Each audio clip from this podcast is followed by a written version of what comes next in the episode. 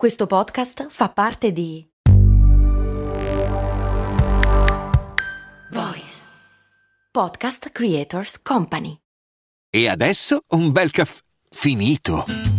Perché rischiare di rimanere senza caffè quando puoi abbonarti a Caffè Borbone? Prezzi vantaggiosi, costi di spedizione inclusi, tante possibilità di personalizzazione e l'abbonamento lo sospendi quando vuoi. Decidi tu la frequenza, la qualità, scegli tra le cialde e capsule compatibili e crea il tuo mix di gusti e miscele.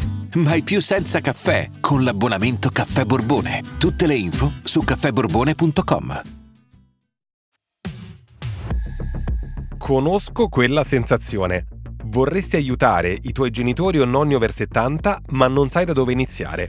No panic, ho raccolto 5 semplici abitudini che hanno avuto un impatto straordinario sulla vita di mia nonna e che possono averlo anche su quelli che ami. Funziona così. Un giorno, all'improvviso, ti ritrovi a essere il genitore dei tuoi genitori, un caregiver e non ti senti mai pronto. Ma esiste un libretto di istruzioni su agevolazioni, strumenti e dispositivi, badanti, insomma tutte le varie ed eventuali per over 70? Quasi, ed è in questo podcast Voice. La bambina ha 90 anni. Io sono Emanuele Elosai e da 18 anni sono un caregiver, in particolare di mia nonna Licia Ferz, di cui sono anche social media manager. Curarle la depressione facendola diventare una star di Instagram è stato un caregiving molto speciale e ho tante altre esperienze da condividere in questa guida settimanale pratica, facile e felice alla gestione degli anziani, affinché nessuno perda mai il sorriso.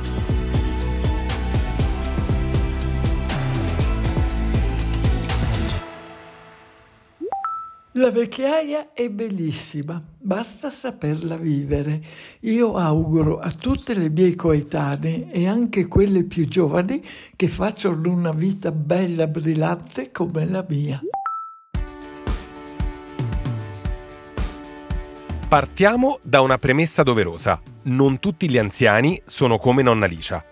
Tra i tanti messaggi che mi sono arrivati sul mio Instagram Elo Usai o alla mail la bambina a 90 anni chiocciola voice.fm in cui chiedevo suggerimenti di argomenti per questo podcast, uno riportava così. Spiegare che non tutte le cose che fai con tua nonna si possono fare con ogni anziano. Verissimo.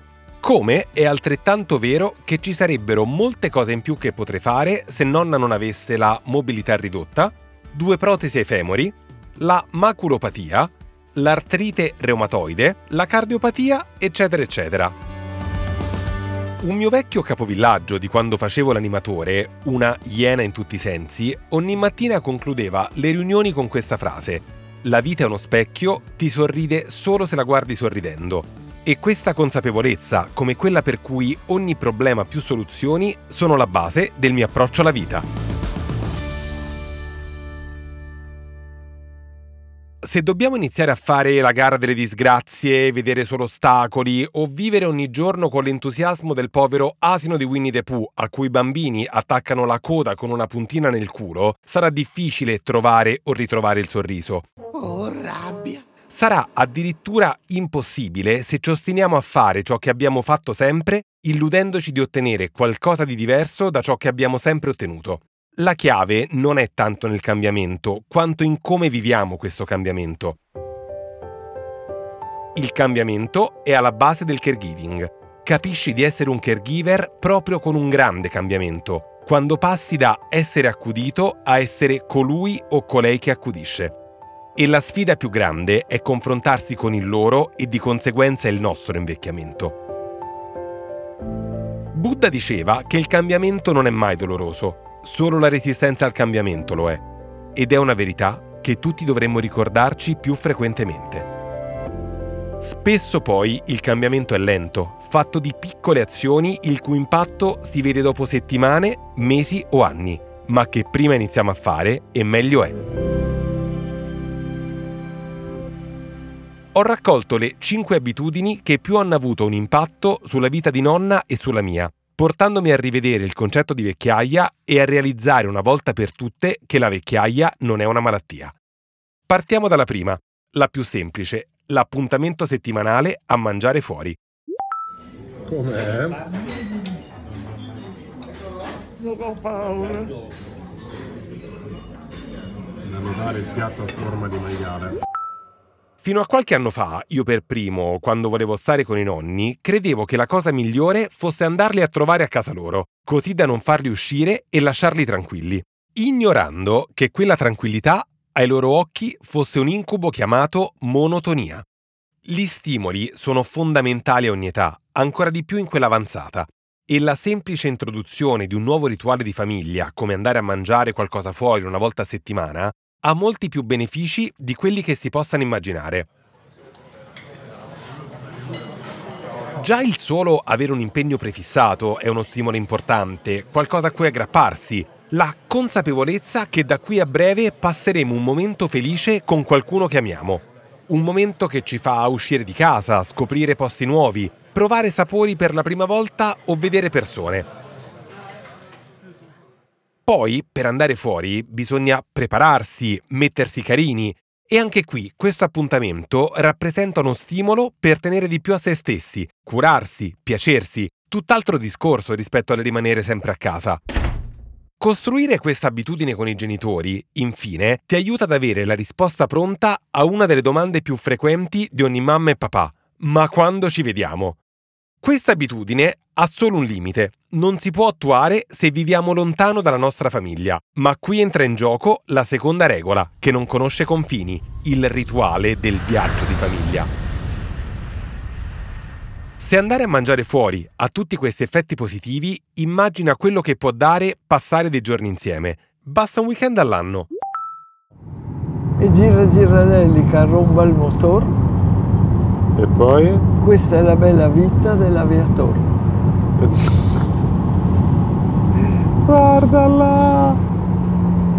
Il tuo primo decollo, ci siamo! Bellissimo. Vacanze in Sicilia o in Sardegna? Con i traghetti GNV porti tutto quello che vuoi, ti rilassi fino a destinazione e se prenoti entro il 14 maggio, posto ponti a partire da 33 euro. Non c'è modo migliore per andare in vacanza. Scopri i dettagli su gnv.it. Offerta valida sulle linee Napoli-Palermo e Genova-Olbia, 10.000 posti disponibili.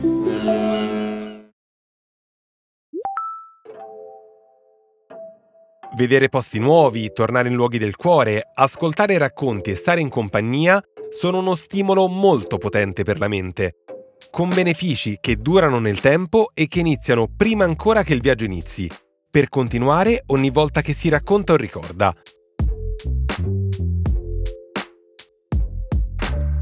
Pensiamo solamente alla felicità che i nonni possono provare alla notizia di un viaggio con figli e nipoti. Lo stesso vale per i genitori, oppure all'esercizio di memoria della pianificazione e organizzazione del viaggio.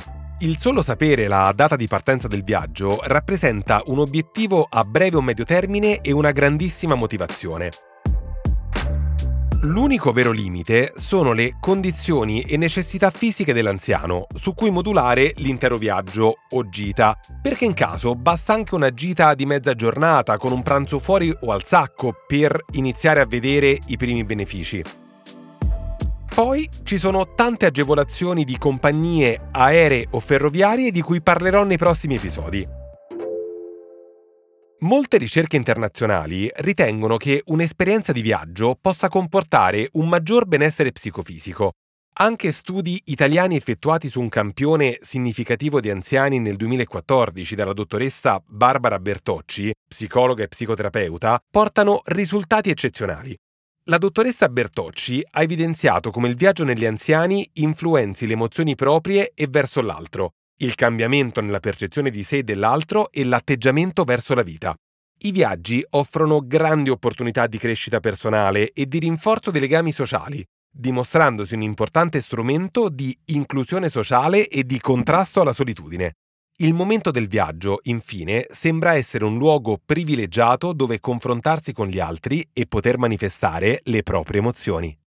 Fa bene viaggiare allora? Sì, ma lo sai che mi piace viaggiare? Che sono come un piccione viaggiatore. Più vado in giro, più mi piace. Nonna Licia è un'ottima testimonial di come il viaggio sia la migliore terapia. Quando lo scorso dicembre l'ho riportata a Trieste, la sua città dopo più di vent'anni, è partita in carrozzina che non camminava ed è tornata con il deambulatore che muoveva di nuovo i primi passi. Neanche l'avessi portata a Lourdes. Si era rotta il femore per la terza volta neanche tre mesi prima, era stata immobile 60 giorni e già che si alzasse in piedi era un miracolo. Eppure, quando ha rivisto la sua piazza Unità d'Italia, ha voluto il deambulatore per percorrerla lentamente camminando. Da lì non l'ha più fermata nessuno, nemmeno a casa. La terza abitudine che ha avuto un impatto positivo su nonna riguarda proprio la casa. La musica a tutto volume, sempre. Dopo che era rimasta vedova, la casa non è che sembrava vuota, lo era, e per riempirla ho voluto colmare quel vuoto con la musica. Per fare le cose semplici ho comprato a nonna un dispositivo Google Home e le ho insegnato a usarlo con i comandi vocali. Ci abbiamo messo un po' per riuscire a dire Ehi Google e non Ehi Ugo, ma poi è diventato il suo migliore amico. Tra l'altro, in quel momento era depressa per la morte del nonno e cercavo il più possibile di distrarla e tenerla occupata per non pensare all'assenza. Insegnarle a usare Google Home mi ha aiutato tantissimo. Lei, dal primo momento, è stata subito affascinata dal dispositivo, che le ho fatto trovare installato a casa senza chiederle prima se lo volesse. Era così giù che mi avrebbe detto sicuramente di no, di non spendere soldi per lei. Invece ha funzionato alla grande. Pensandoci bene, per una donna della sua età del 1930, avere un oggetto che ti risponde come fosse un robot è come potrebbe essere per quelli della mia generazione, i millennial, andare da anziani a bordo di auto che volano. Nonna si diverte con Google e ci interagisce tantissimo.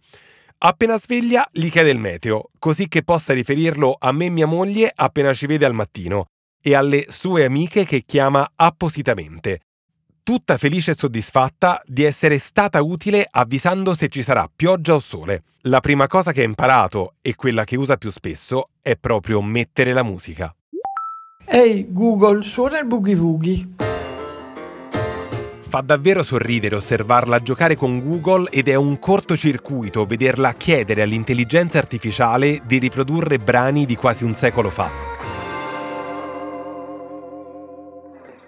Da quando nonna ha imparato a farlo, ad ascoltare musica mentre cucina, mette a posto o semplicemente sta a casa, l'ho vista subito più serena. A me è venuto istintivo provare a rallegrarla con la musica, ma ho scoperto che ci sono molti studi che evidenziano l'impatto positivo della musica sugli anziani.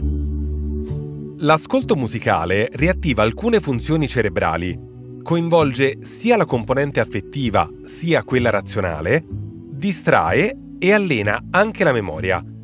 Una terapia della reminiscenza indicata anche per i malati di Alzheimer e gli anziani con demenza senile. La musica e il canto richiamano ricordi, associazioni e mettono allegria.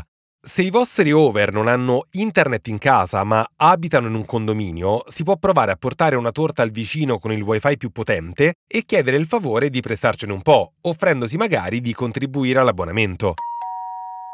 Il wifi è necessario anche per la quarta buona abitudine che ha avuto un impatto positivo su nonna Licia, meditare ogni mattina. Noi abbiamo iniziato durante il Covid, con Denise della Giacoma, e poi abbiamo continuato con lei su Yoga Academy e con diverse app. La nostra preferita è Serenity. È tutta in italiano, c'è una bella voce e ce ne sono tantissime. Quella continuativa ci è piaciuta particolarmente. La meditazione coltiva la gratitudine e riduce lo stress, che può essere deleterio per il cervello, e praticarla insieme è un grande beneficio sia per il caregiver sia per il genitore o nonno. Per concludere, l'ultima abitudine che ha avuto un impatto positivo su nonna è dedicata a quei caregiver che somministrano farmaci. Nonna ha una terapia farmacologica molto lunga e da quando è caduta lo scorso settembre non li assume più da sola. Glieli porto io o la badante di turno. Un mese dopo questa nuova abitudine, nonna non si ricordava più i nomi dei farmaci che prendeva e non mi piaceva per niente.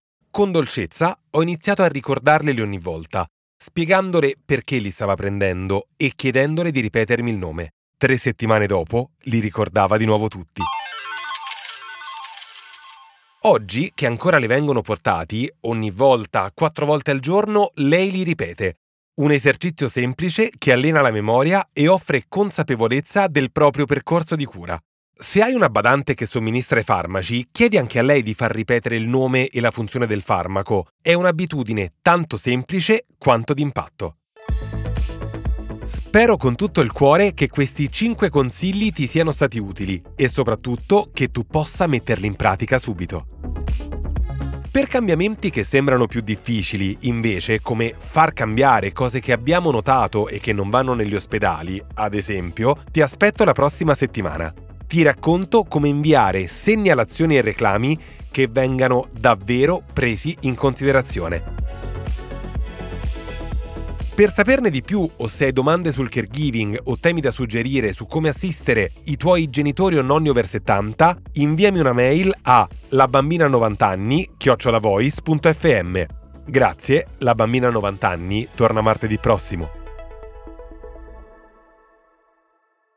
La bambina 90 anni è un podcast voice di Emanuele Elousai, fonico di studio e sound designer Antonio Mezzadra. Executive Producer Andrea Maltagliati. Produzione voice.fm. Sotto costo 1 euro. Fino all'11 maggio lo Xiaomi Redmi 12 con tripla fotocamera da 50 megapixel è tuo a solo 149 euro. Perché 1 euro batte forte sempre.